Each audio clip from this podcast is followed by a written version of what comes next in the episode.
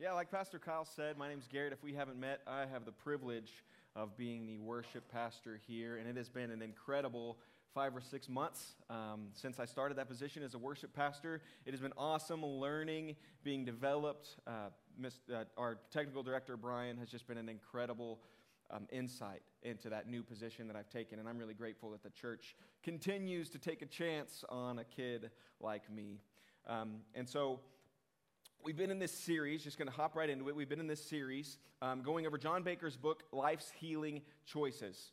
Um, Pastor Kyle and Pastor Adam have been doing an amazing job leading us through the content that's in this book. Can we just give it up for Pastor Kyle and Pastor Adam just for a minute? They have been doing an incredible job leading us through this content, and without them, I mean, without their leadership, I don't know where I would be in ministry right now. I'm very grateful for them. But in this book, there is a series of eight choices, all leading us to healing from life's hurts, habits, and hangups. And so far, this is where we've been. The first thing we did was we went over the reality choice. We had to admit our needs. We had to make the difficult choice of admitting that we're powerless to control our tendencies to do the wrong thing and that our lives are unmanageable. The second choice was the hope choice. Here we reiterated our belief in Jesus, or maybe some of us started our belief in Jesus for the first time. But we also rediscovered that we matter to Him and that He has the power to help us recover. The third choice was the commitment choice. We, here we decided to let go, and Pastor Adam did an incredible job preaching this message. Here we committed our lives and our wills to Christ's care and control. And last week we examined the house cleaning choice. We decided it was time to come clean. We confessed our faults to ourselves, to God, and hopefully to someone that we trust, a trusted friend. And today we're turning the page, getting into sort of the nitty gritty work of restoration and healing. Today we are focusing on the transformation choice. We're talking about making changes. And the subpoint that John Baker gives us is to voluntarily submit to every change God wants to make in my life and humbly ask him to remove my character defects. Anybody in here not have any character defects? Yeah, I didn't think so. Me, uh, me too. I totally get it. Um, but we've all got character defects, right? And so the question that I want to ask us as we're getting into today's message is Is there anyone in here who loves change? First thing I think of when it comes to change is changing a poopy diaper. My son is one year old. Anybody in here like doing that? Pastor Kyle is the guy to go to. If you don't like doing that, he totally told me before he would totally do it. You like, you like changing your tone of voice whenever someone's irritated you. You like changing the way that your house is. Maybe some of you like to rearrange your home, but then your spouse probably doesn't like doing that thing. Um, there's a lot of us in here who really just don't love the concept of change. So, speaking of changes, if you wouldn't mind flattering me for just a few minutes with your excitement, to be a part of the Sunday morning sermon. I want all the men in the room, if you would flatter me, please, to stand up if you're able. If you're able. I'm not going to ask you to come up to the stage. I'm not going to ask you to sing a song. Don't worry. None of that stuff is about to come. But I want you to reach into your back pocket and grab your wallet. Some of you call it a billfold. My dad calls it a billfold. I left mine somewhere. I don't know where it's at. I'd be doing this with you. Um, but uh, what I want you to do with your wallet, hold it up in the air. Everyone who's got one, I want you to take it and stick it in your front pocket. Yeah, you can all sit down. So, after doing this, we've done two things. One, we've changed, right? It's marginally uncomfortable, but you did it. And science would prove that it's going to help your back a little bit in the future, right? The second thing that we've done and this is probably the more important part of this. The second thing that we've done is we've identified all the psychopaths in the room who already keep their wallet in their front pocket. I'm looking out here. I'm trying to look for those people. Um, that's what we've done, men. Ladies, don't think I've forgotten about you. If you're able, please stand. Now, I think the Lord purposefully made the female gender more, I got to be careful, complex in a good way. I'm telling you this in a good way because men are very simple. Most of the time, we're not very smart. And he made you more complex on purpose. So it was really difficult for me to find something that's just as simple as taking your wallet out of your back pocket and sticking it in your front pocket, right? So this is what I want us to do, ladies. Um, for some of you, this may be more uncomfortable than others, but I want you to get your cell phone if you've got one. If you don't, you're off the hook. Nice. Um, I want you to take your cell phone and I want you to hand it to the person on your right. If you don't have a person on your right, hand it to the person on your left. And if you don't have a person on your right or your left, hand it to the person in front of you or behind you. Hand your cell phone to somebody. And if you've got a phone from somebody that you don't know or somebody that you do know, I want you to open it up and start reading their text messages. No, I'm just kidding. I'm just kidding. I'm just kidding. Don't do that. Don't do that. You can actually give them their phone back. But I wanted you to, I wanted to make you really uncomfortable for just a moment because I make the men a little uncomfortable too, right? You can all sit down if you haven't already. Now, let's all agree those changes that I asked you to do don't really matter much in the grand scheme. Most of us will continue to put our wallet in our back pocket. We'll, we'll keep our phones. We're not just going to hand a random person or probably maybe our spouse um, our phone all the time to let them fiddle through our text messages. Most of those things have little to no impact in our lives. But what about the difficult changes? The ones that take a little more coaxing, or a little more than just coaxing from a guy on a stage to do. Now, there's a story I want to tell you about today about a kid who ended up in the pig pen literally before he was willing to change. And that's the story of the prodigal son. If you'll flip there with me in your Bibles, or if you'll go on your phone to the Bible app, it's in Luke chapter 15, verses 11 through 32. I was going to put all these verses up on the screen for you, but that would be a lot of content up there. So if you can, look that up, flip to it on your Bible, get it on your phone, and follow along with me. I'll be reading um, in the NIV, but I will read it to you. Follow along, or simply sit back and listen. Here's the story of the prodigal son. It says, Jesus continued, There was a man who had two sons. The younger one said to his father, Father, give me my share of the estate. So he divided his property between his two sons. Not long after that, the younger son got together all he had, set off for a distant country, and there squandered his wealth in wild living. After he had spent everything, there was a severe famine in the whole country, and he began to be in need. So he went and hired himself out to a citizen of that country, who sent him to his fields to feed pigs. And he longed to fill his stomach with the pods that the pigs were eating, but no one gave him anything. When he came to his senses, some of us need to come to our senses sometimes, right, before we finally figure it out. He said, How many of my father's hired servants have food to spare? And here I am starving to death. I will set out, go back to my father, and say to him, Father, I have sinned against heaven and against you. I am no longer worthy to be called your son. Make me like one of your hired servants.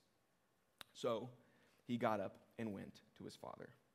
But while he was still a long way off, his father saw him and was filled with compassion for him. So he ran to his son, threw his arms around him, and kissed him. The son said to him, Father, I have sinned against heaven and against you. I'm no longer worthy to be called your son. Pause for a minute. There's this, in some translations, there's like this really powerful moment where the son is like trying to explain himself Father, I've sinned against heaven and against you. But in some translations, it literally inputs an interruption where the father had so much compassion and love for his son, he interrupted him before he could even explain himself. That in the NIV it says this I'm no longer worthy to be called your son. But the father said to his servants, Quick, bring the best robe and put it on him. Put a ring on his finger and sandals on his feet. Bring the fattened calf and kill it. Let's have a feast and celebrate. For this son of mine was dead and is alive again. He was lost and is found. So they began to celebrate. Meanwhile, the older son was in the field. When he came near the house, he heard the music, he heard the dancing. So he called one of the servants and asked him what was going on. Your brother has come, he replied, and your father has killed the fattened calf because he has him back safe and sound. Now the older brother became angry and refused to go in. So his father went out and pleaded with him. But he answered his father, Look, all these years I've been slaving for you and never disobeyed your orders. Yet you never even gave me a young goat so I could celebrate with my friends. But when this son of yours who has squandered your property with prostitutes comes home, you kill the fattened calf for him? My son, the father said, You are always with me, and everything I have is yours. But we had to celebrate and be glad, because this brother of yours was dead and is alive again. He was lost and is found. Amen. I love, I love, I love the story of the prodigal son. And you know, in this book, John Baker gives us he kind of contends that every person with character defects has three general things that have gone on in their lives, right? We see in the story of the prodigal son that this kid has something going on, right? He's got some character defects, or why else would he want to run off and do the things that he was doing? So there's three things that John Baker points out for us, and I've listed them here. First is chromosomes, second is circumstances, and third is choices. You can tell that John Baker is a pastor. He's always trying to start things with the same letter to make them memorable, right? First is chromosomes. Now, we have to understand that each of these three things contribute an indelible part to the negative patterns we have in our lives. Our biology as human beings not only comes with the sin nature given to us when Adam and Eve sinned, but we also inherit a genetic code that can leave us predisposed to certain behavior. Now, here I'm not trying to say that our genetic code makes it so that way if our parent was an addict, now we're an addict. Or if our parent struggled with anger or our grandparent struggled with anger, now we're no doubt going to struggle with anger. But I know that most of you in here have heard, oh, they've got anger like their dad or like their grandpa, or they struggle with alcoholism just like their great grandparents did and just like their grandparents did. Some of you have heard stories like this, and that's the idea behind our chromosomes. Of it's not a predisposition isn't a guarantee. And John Baker says it like this This predisposition doesn't give us an excuse to act out inappropriately because we are still responsible for our behaviors. Now, the second thing is our circumstances. Now, this can be our childhoods, growing up, the way that we lived, or the circumstances that we are living in now. They leave us with needs, as John Baker would say, that, try, that we try to fill by using unhealthy coping mechanisms. All of us have a need, uh, a, a, something that God put in us, right? This foundational part of ourselves that, that needs respect. As human beings, we are respectable because that's who we are. God put that in us. But maybe growing up, you didn't receive the respect that you are due. Or maybe now you're in a relationship and you don't feel respected. And so sometimes and oftentimes what we do is we fill that need for respect or whatever else it might be, fill in the blank. We fill that need with some sort of unhealthy coping mechanism. Some people might turn to drugs, some people might turn to alcohol, some people might turn to shutting off their spouse or their friends. Some of these unhealthy coping mechanisms are due, or these character defects are due to the circumstances that we grew up in or the circumstances that we've faced or are facing now. And John Baker says it like this Many of our current character defects are actually self defeating attempts to satisfy our unmet needs. And third, the choices we make. This is the only thing we can really do something about, right? Um, it's our hangups, our habits. They're developed because we repeat negative choices. Now, it's important to clarify here that our choices may have been influenced by our chromosomes and circumstances, influenced by how we grew up or how we were born. But ultimately, we can't change or influence those things. The way that our parents raised us, we can't change that. The way that we grew up, we can't change that. How we were born, we can't change that. But what we can change are the choices that we make. And so John Baker asks this question Why does it take so long to get rid of our character defects? And we're going to continue to build tension here. I hope you guys aren't hoping on leaving anytime soon because there's more tension to be built here. And the first thing John Baker would say is because we've had them for so long. You know, normalcy. We've done something over and over and over again, so it just becomes habit and we continue to do it. Now, I've got a two year old and a three year old at home and a one year old kid, and so yelling at my kids kind of becomes something that I do relatively often. Nobody else in here has ever yelled at their kids, right? I feel like I'm the only one who's ever done that. Um, but a little bit of brain science research will show you that repeated behaviors, followed up by a good feeling or getting what you want, keeps us stuck in the same process until eventually we consciously decide to change that. So let's take yelling at your kids, for example. Something that, if you're a parent, many of you have done before. Um, if you try getting down on their level and talking with them, as you know some people do, and you've tried explaining your decision, why you said no, why they keep saying why, and you keep trying to explain it to them, and you get frustrated, but you get down on their level, and you're trying to explain it to them. Two and three year olds are very difficult to reason with. Um, but it doesn't work, right? You try to be soft, you try to be kind, you try to be quiet, and it doesn't work. And so the next time something like this happens, you raise your voice and they move a little bit quicker. You know, you ever seen a two or three year old move a little bit quicker because their mom or dad yelled at them? And you realize that you got exactly what you wanted.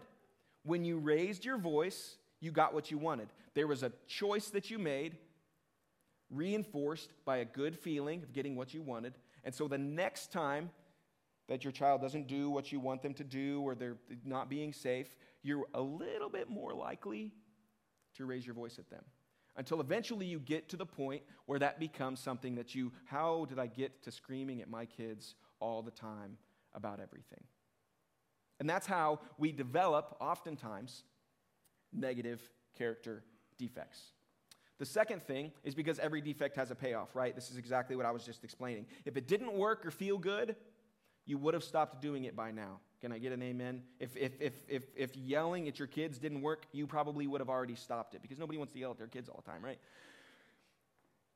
Every defect has a payoff. The third thing is because the enemy discourages our efforts to change. You know, no matter what we do, no matter where we go, there's going to be someone somewhere discouraging our change, this transformation, this voluntary trying to submit this character defect to God, this hurt, this habit, this hangup that we want to change. There's going to be someone somewhere trying to fight against us. And if it's not physically, if we don't have haters, as the kids would call it, this is in the unseen world.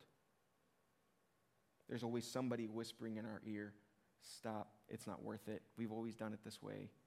Don't. And last, and I think most importantly, is because we confuse our defects with our identity. And we need to pause here for a minute because this brings us back to the story of the prodigal son. Someone in here needs to hear that your patterns and behaviors, that when, when someone hurts you or you hurt them, that thing that haunts you, that resentment that you keep holding on to, that depression that continues to haunt you, whatever it might be, that's not who you are. You know, God loves you even in your worst, worst moment. And when the prodigal son came home, he didn't have to immediately confess to his father. He didn't have to work hard. He didn't have to ask his forgiveness. He didn't have to do anything. He didn't have to go out into fields, meet with his brother, ask his brother how to confess his sins and get right with his dad. He didn't have to do any of that stuff. You realize he was on his way there, probably hanging his head, filthy, dirty, smells like a pig pen. And his father runs to him, and in other translations says, falls on his neck and kisses him. He didn't have to do any of that stuff to be met by his father's embrace. His father was simply overjoyed that he was coming home. So, for that someone in here who's confused your defect with your identity, I want to tell you don't get lost in believing that your hurt, your habit, or your hangup is who you are. Come home.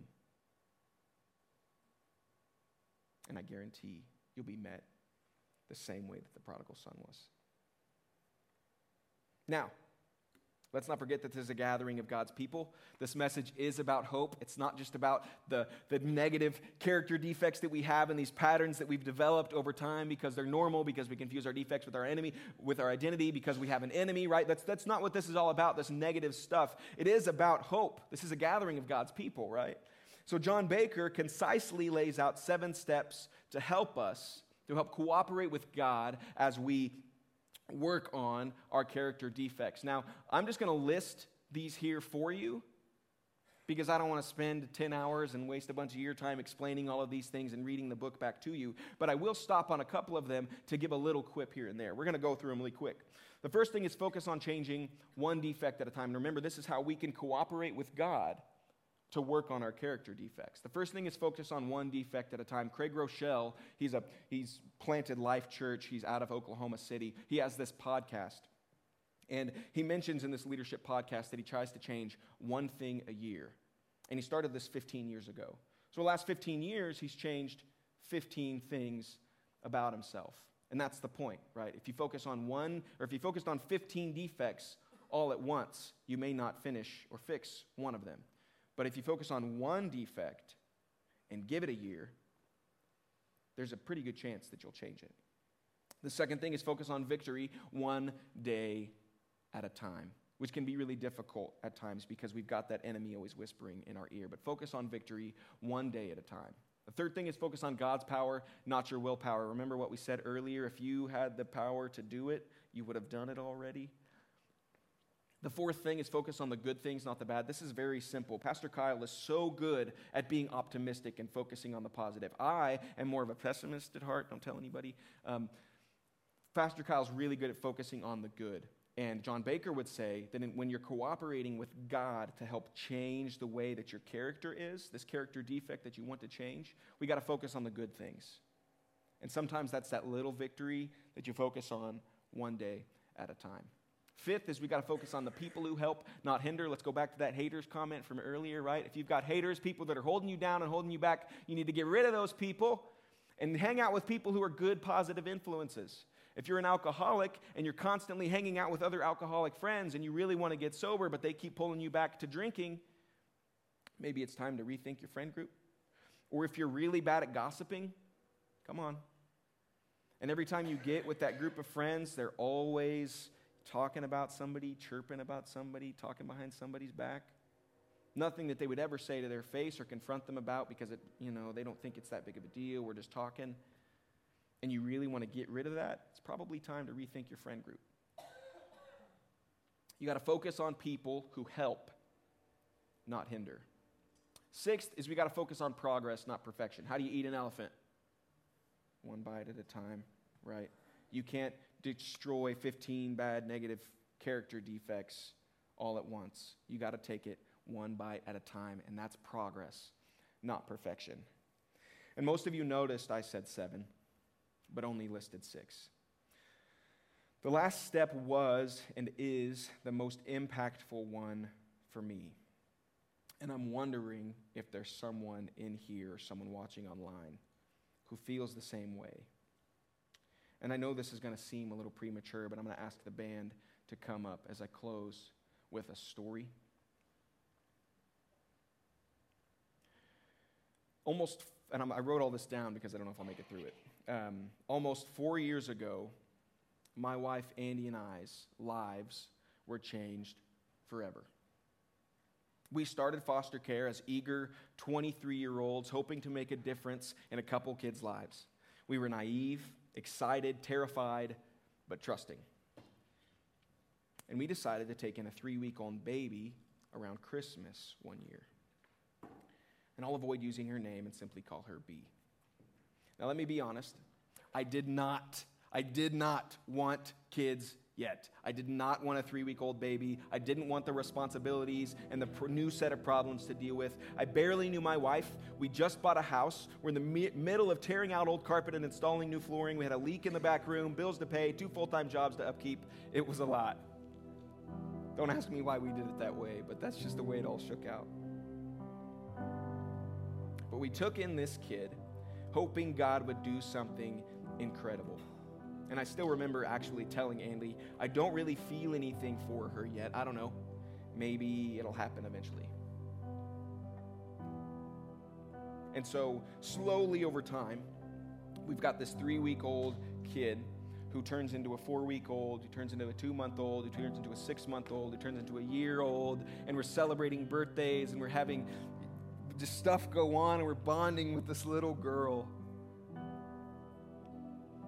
And there for a time, we didn't hear from her biological parents, so like we weren't sure what was going to happen. But fast forward to May of 2021, roughly, when we were told that the parents were doing well enough to reintegrate. That's just a fancy word for the girl to go back home. And in less than six months, this little girl who I had fallen head over heels for, who I loved with my whole heart, like she was my own, was taken away from us and she was given back to her biological parents, which praise God for good biological parents.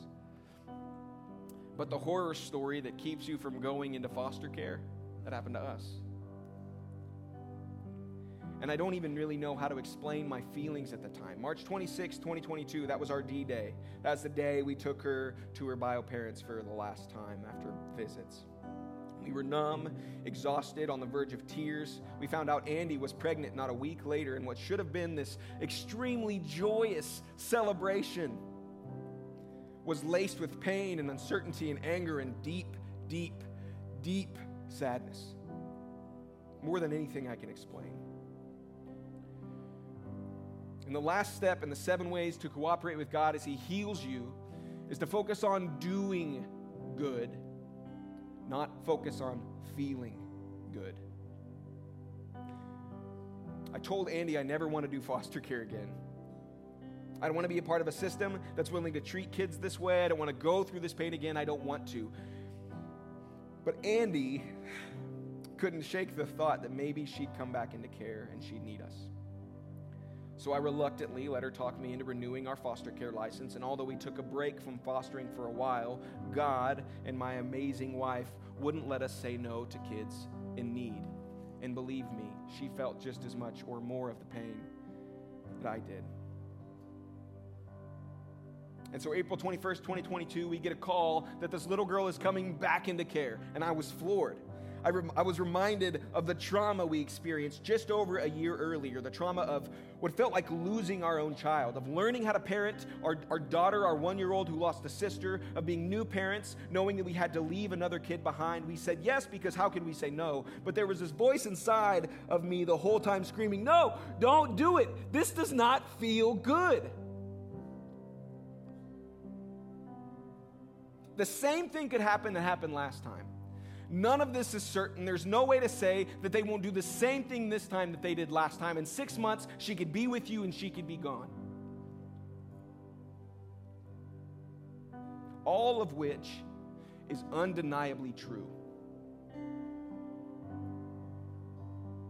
And when you're facing your hurt, when you're facing that habit, that hang up, that character defect, no doubt there will be a voice on days screaming at you to give in, to say no, to go back to the pornography, to go back to the drug, to go back to holding that grudge or that resentment, to go back to continuously yelling at your kids. Forget healing, it hurts too much.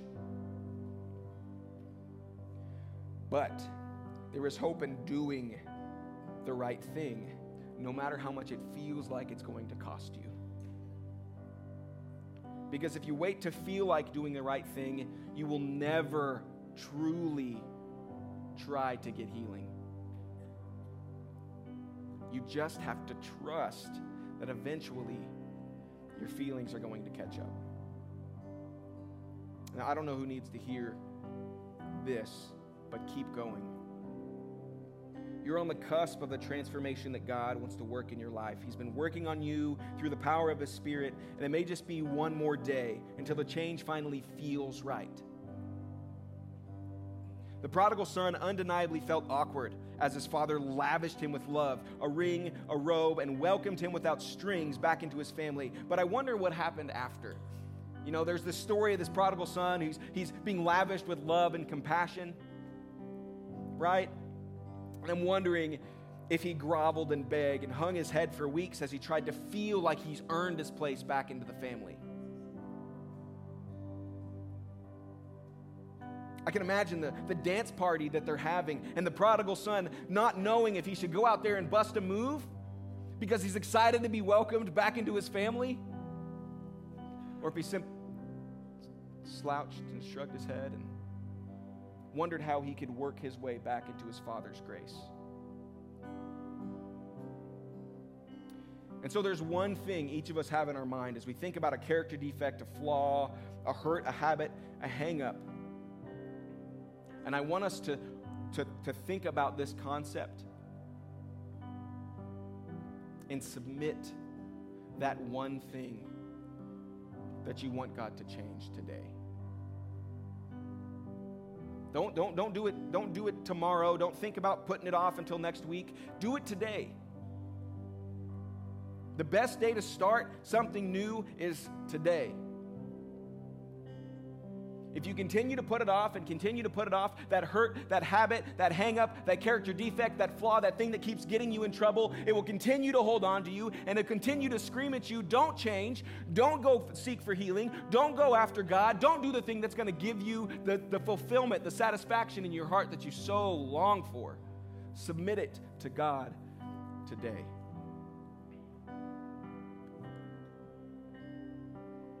This message, I think, is for that person who doesn't want to, who's afraid to change or feel like it's, it's wrong. But my challenge to you is to not let those feelings hold you captive. Get out of the pig pen.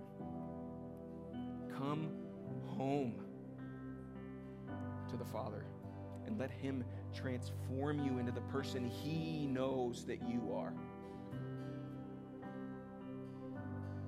If you've got that thing on your mind and you feel like you need to come pray about it at the altar, do it. If you need to stay at your seat and pray about it at your seat, do it. If there's a person next to you that you trust and you love, let them pray for you. Let them in. Let them feel the pain with you. That's what it's about, to bear someone else's burdens. But don't walk away from this today, letting that, that thing that torments you day in and day out stay there and scream at you that it doesn't need to change. Because God wants to work that transformation in you and turn you into the person that He knows and He created you to be. Would you pray with me? Lord, thank you for today. Thank you for the goodness. Thank you for your goodness. God, I pray that as we start to dig up some of that dirt that's in our heart, that pain, that hurt, those feelings of uncertainty, that uncomfortableness, Lord. I pray that you would remind us not to wait on our feelings, but to do the good anyway. God, we love you, and we're so grateful for your presence today. In Jesus' name.